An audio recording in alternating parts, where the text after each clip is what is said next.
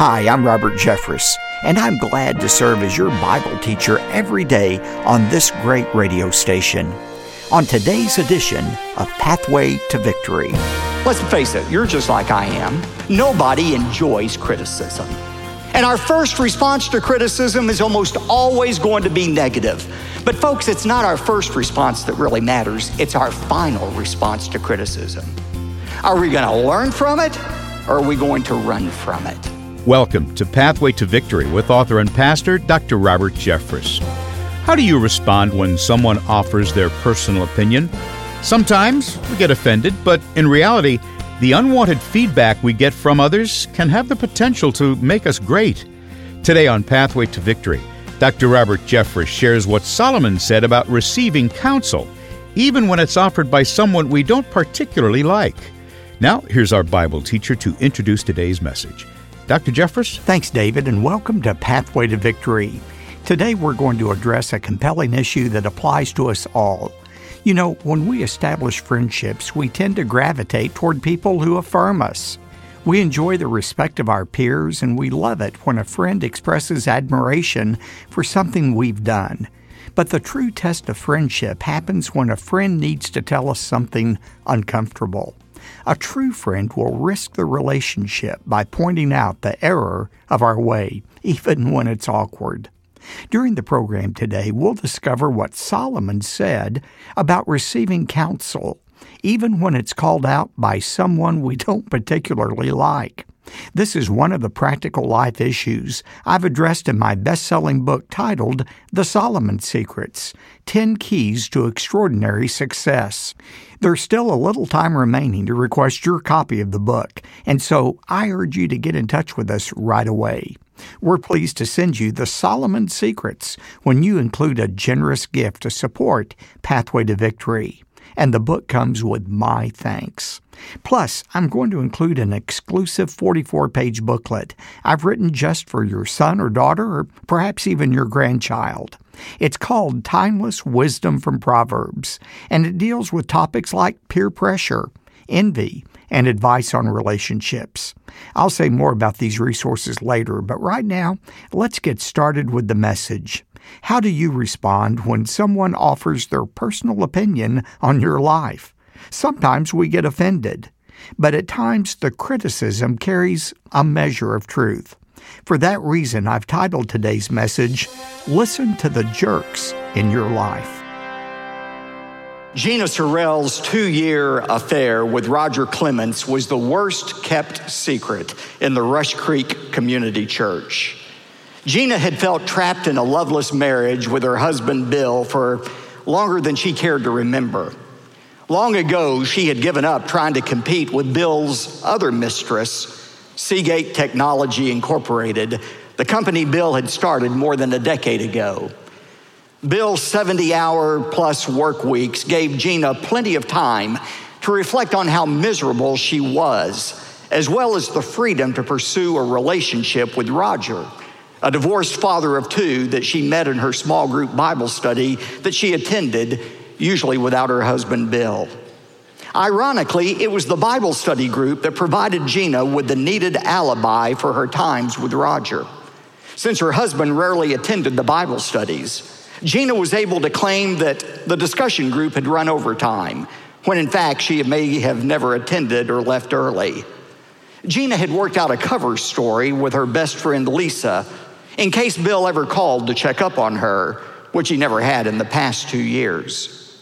Lisa, who was also a member of Gina's Bible study, didn't approve of her friend's affair, but gave up trying to convince her otherwise when she realized she risked losing her best friend. One Tuesday evening, as Gina was preparing to leave Roger's apartment and return home, she had an inclination to call Lisa, who was just leaving the Bible study. "Anything I need to know?" Gina asked. Lisa hesitated and then said, "Bill called me on my cell phone looking for you." "What did you tell him?" Gina asked. Lisa hesitated again. "Gina, I'm sorry, but I could not stand here in the middle of a Bible study and lie for you. What you're doing is wrong." Gina didn't even wait to say goodbye. dazed by the realization that her affair was about to be uncovered and her entire world turned upside down, she raced out of Roger's apartment and jumped into her S U V. All the way home, she rehearsed different excuses she might offer her husband about her whereabouts, which explains why she failed to notice the red light at a busy intersection three blocks from her home. As Gina awakened in the hospital, all she could remember was barely seeing a car out of her eye racing toward her and then hearing the terrifying sound of the impact. The doctors told Gina and Bill that had it not been for the airbag, Gina would not have survived the crash. Few people had walked away from that kind of accident with only a broken arm and a minor concussion. Lisa wasn't sure how Gina would respond to a hospital visit, but she knew she had the obligation to go, both as a friend and as a Christian. When she arrived in Gina's room, she said, "Gina, I'm praying for your recovery. I feel badly that I might have in some way been responsible for this accident, but I just didn't feel like I was doing you or anyone else a favor by covering for you. I hope somehow God will use this accident to bring some needed changes into your life." "You don't have to worry about that," Gina replied coolly. "I've been thinking all day about the changes I'm going to make. This accident made me realize how short our lives are, too short to be unhappy forever.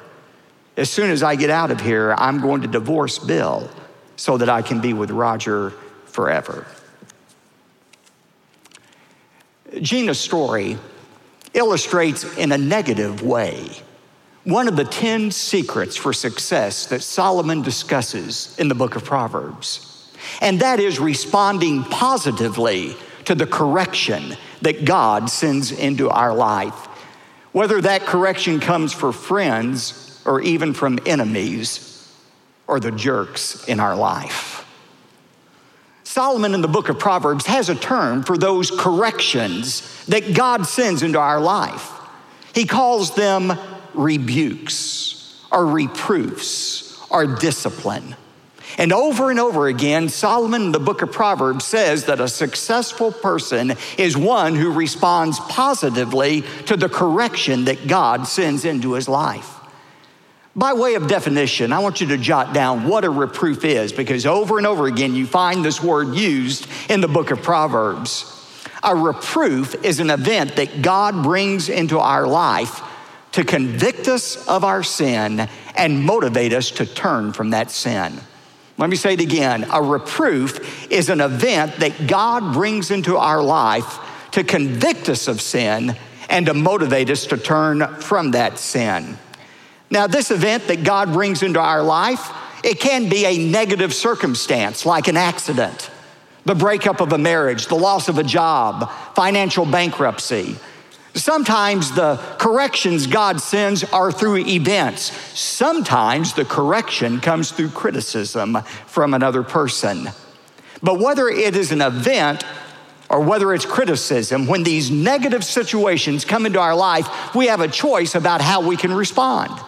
We can either listen to the correction and make the needed changes, or we can resist the correction and keep on doing what we've been doing. In fact, when you look through the book of Proverbs, Solomon contrasts a wise response to reproofs from a foolish response to reproofs. A wise person listens to the reproofs of life and changes. The foolish person is the one who resists the reproofs of life.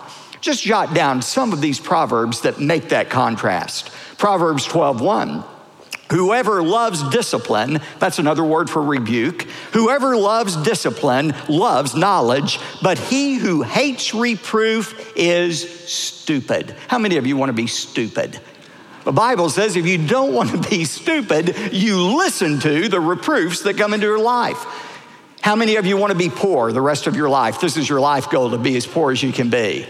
Well, if you don't want to be poor, listen to Proverbs thirteen eighteen. Poverty and shame will come to him who neglects discipline. It's another word for reproof. But he who regards, that is, listens to reproof, will be honored.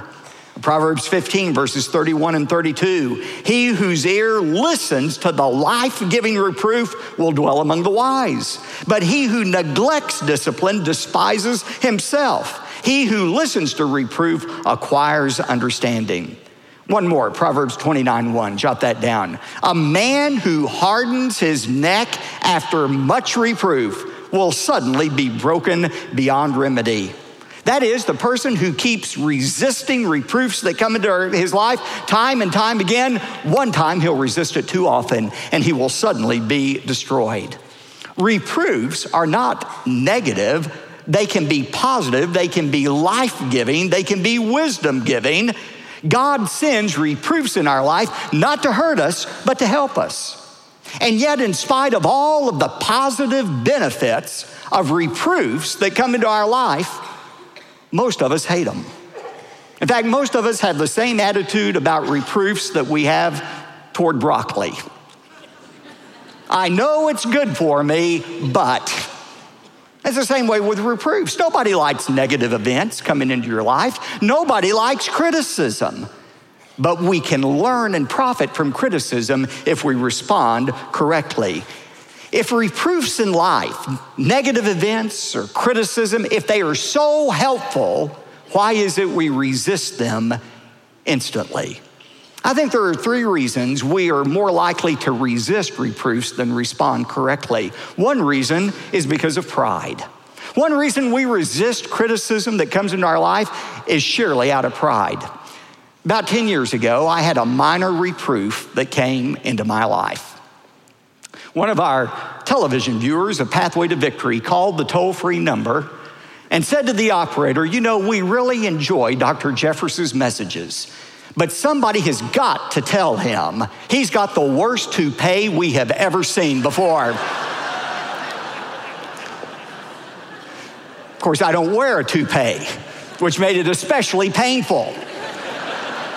Now, I'll have to admit, confession is good for the soul. My initial response to that was not good.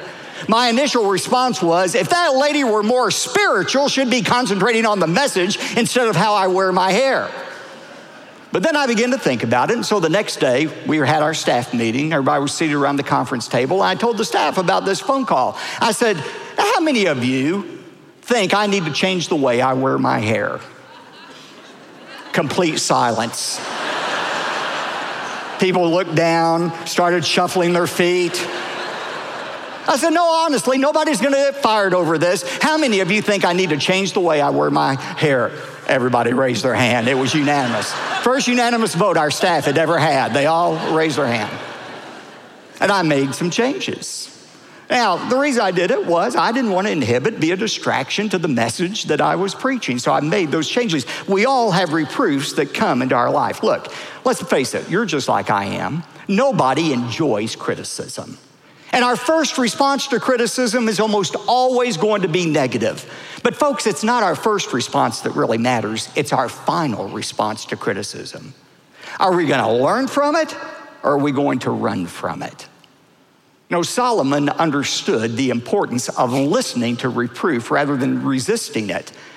And he probably understood it because of the reaction of his own son to a reproof that came into his life. Even though Solomon understood the benefits of reproofs, unfortunately, his son Rehoboam didn't understand.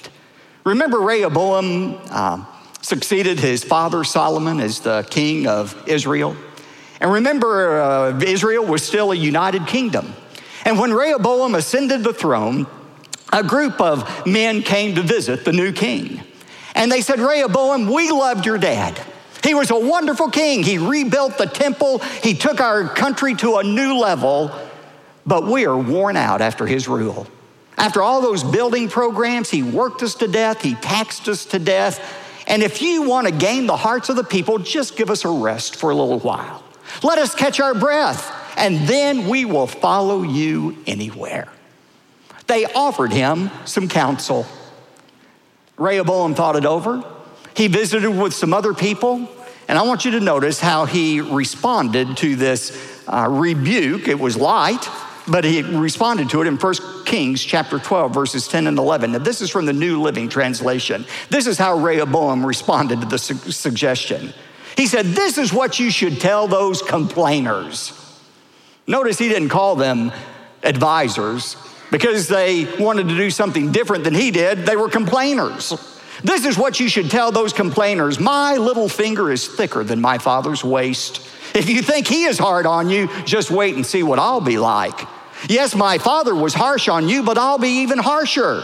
My father used whips on you, but I'll use scorpions. Now, how's that for winning friends and influencing people? Have you ever had a critic come into your life and you just tell him off, you unload on him, you feel great for a little while? But the problem is your critic isn't through with you yet. Rehoboam's advisors weren't through with him either. The fact is, because he resisted the suggestion that came into his life, the people turned against him. There was a civil war that divided Israel forever. In fact, Rehoboam is remembered as the one who is responsible for tearing apart the nation of Israel, all because he responded in the wrong way to reproof. Listen to Proverbs twenty-nine, verse twenty-three. A man's pride will bring him low, but a humble spirit will obtain honor. One reason we resist reproofs is out of pride. Another reason is kind of the other end of the spectrum. It's because of fear that we don't respond. Now, stay with me on this. The American Cancer Society spends millions of dollars a year trying to get people to go through basic cancer screening tests, colonoscopy tests, uh, prostate tests, different tests, just uh, mammograms to screen for cancer. And yet, in spite of all of their efforts, most people refuse to do the testing. You know why most people don't go through testing like that? Why most people won't go to a doctor? They'll say, I'm afraid of what he'll discover. But talk about stupid. You think you don't want to go and have a test because you're afraid of what the doctor will discover? It's not the test that causes illness. Tests simply reveal an illness that already exists. And it's the same way with reproofs, that criticism that comes into your life and my life. Most of the time, criticism that comes into our life, it's not the cause of our problem. It's simply a symptom of a problem that already exists. And a wise person uh, views those criticisms just like he views a positive result on a cancer test. He realizes there's a problem and he makes the needed correction. But most people don't respond that way. In fact, uh, an employee, after an unfavorable evaluation by an employer, what does he think? He thinks, oh no, he's trying to fire me. He becomes fearful, and instead of making the needed changes to preserve his career, he is absolutely in a fog of fear that won't allow him to move at all. Whenever you respond to criticism with fear, it keeps you from making necessary changes that will bring success. That's why in Proverbs twenty-nine, verse twenty-five, the writer says, the fear of man brings a snare, but he who trusts in the Lord will be exalted. Anytime you allow your actions to be dictated by fear rather than faith, you're going to get tripped up. You're going to run into a snare. Your supervisor's annual review of your work may reveal that you need to spend more time at your job. Your mate's complaint that there's distance, a growing distance in your relationship, may demand that you expend more effort in that relationship. Your child's struggles in life with addictions or wrong friends may reveal you need to put some more time in with your child. A doctor's review of your health may reveal some much-needed changes you need to make in your eating and exercise habits. What I want you to understand is making those changes does not cause you to experience what you fear most. It will prevent you from experiencing what you fear most. Whether that something is the loss of your job, the loss of your marriage, the loss of your child, or the loss of your health. Reproofs are the way to save yourself from experiencing those things you fear most. A third reason people resist reproofs rather than responding to them is laziness. I don't know another way to say it. Just laziness. Most of the time, when somebody criticizes us and signals that we need to make a change in our life, that change is going to require effort. And we all have a streak of laziness in us. And rather than exert that extra effort to make the needed change that will bring us success, we choose to ignore the reproof. Solomon had a lot to say about that. In Proverbs twelve one, he writes, "Whoever loves discipline loves knowledge, but he who hates reproof is stupid." Now, we've talked about the negative response to reproofs, and that is to resist them, either out of pride or fear or laziness. If we're gonna be successful in life, and that's what this series is about, how should we respond to correction that comes into our life, whether it's through negative events or whether it's through the criticism of other people? Let me give you four positive ways to respond to painful reproof in your life. And each one of these begins with an E. Number one, expect reproof. Expect reproof. Don't be surprised when you're criticized. Just don't be surprised at it. We've been reading in the news about this Asiana airliner, the triple seven that crashed upon landing at San Francisco International Airport. And the preliminary reports reveal that it was a pilot error. That the pilot, for whatever reason, was distracted, wasn't paying attention to his instruments, and he came in too low and too slow and ended up crashing the plane. Now, I doubt that pilot awakened that morning and said, "You know what I think I'll do today? I think I'll crash a jetliner." He didn't mean to do it. He simply made a mistake. Now mark it down, circle it, remember it forever. You are going to make mistakes, big mistakes in your life, okay? You're gonna make them, I'm gonna make them, all God's children are gonna make mistakes. And the reason we're gonna make mistakes is we've got a virus inside each one of us. It's called the sin virus that makes us inclined to make mistakes in our relationships, with our finances, in our moral life. We all have this sin virus, Romans five twelve tells us. It's not a question if we're going to mess up, we are going to mess up. We are going to sin. And so not only are we going to sin and make mistakes, we're going to experience the accompanying reproofs that come with our mistakes, whether it's negative events or whether it's negative words from other people. We shouldn't be surprised that that happens. Uh, you know, what's interesting to me is God understands our propensity to make mistakes sometimes better than we do. Psalm one hundred three, verse fourteen, I love this verse. For God himself knows our frame. He is mindful that we are but dust. I mean, we're so surprised when we make a mistake. God's not surprised. He's surprised when we do anything right. Because he knows us. He knows we were formed out of the dust of the ground. He knows we inherited that sin nature. He knows mistakes and the reproofs that come with them are inevitable. But even though mistakes are inevitable, understand this, they are also forgivable. That's why God sent Christ. That's why we all need that amazing grace. That's why God sent Christ to die for us. I often wish we had an hour rather than a half hour to finish these important lessons on Pathway to Victory, and today is one of those days. We're talking about responding to a rebuke or a reproof when we're headed in the wrong direction. I've titled today's message, Listen to the Jerks in Your Life. In a moment, David will explain how you can receive the entire message on C D and D V D. But first, I'm eager to remind you that time is running out to request your copy of the book that complements my March teaching series. It's called The Solomon Secrets, ten Keys to Extraordinary Success, in which I go much deeper into life issues like finding financial freedom, nurturing an intimate relationship with your mate, and advancing in your career. There are only a few days more remaining in this special limited offer, so be sure to contact us today. Let me be clear about this. When you give to Pathway to Victory, you're accomplishing far more than covering the cost of a book. Whatever generous amount you choose to give, above and beyond the cost of the book, allows us to provide this program on your station and hundreds and hundreds of others like it. Plus, when you give generously, you'll enjoy the satisfaction of knowing that God is using your regular giving to truly make a difference in pushing back the darkness in our culture.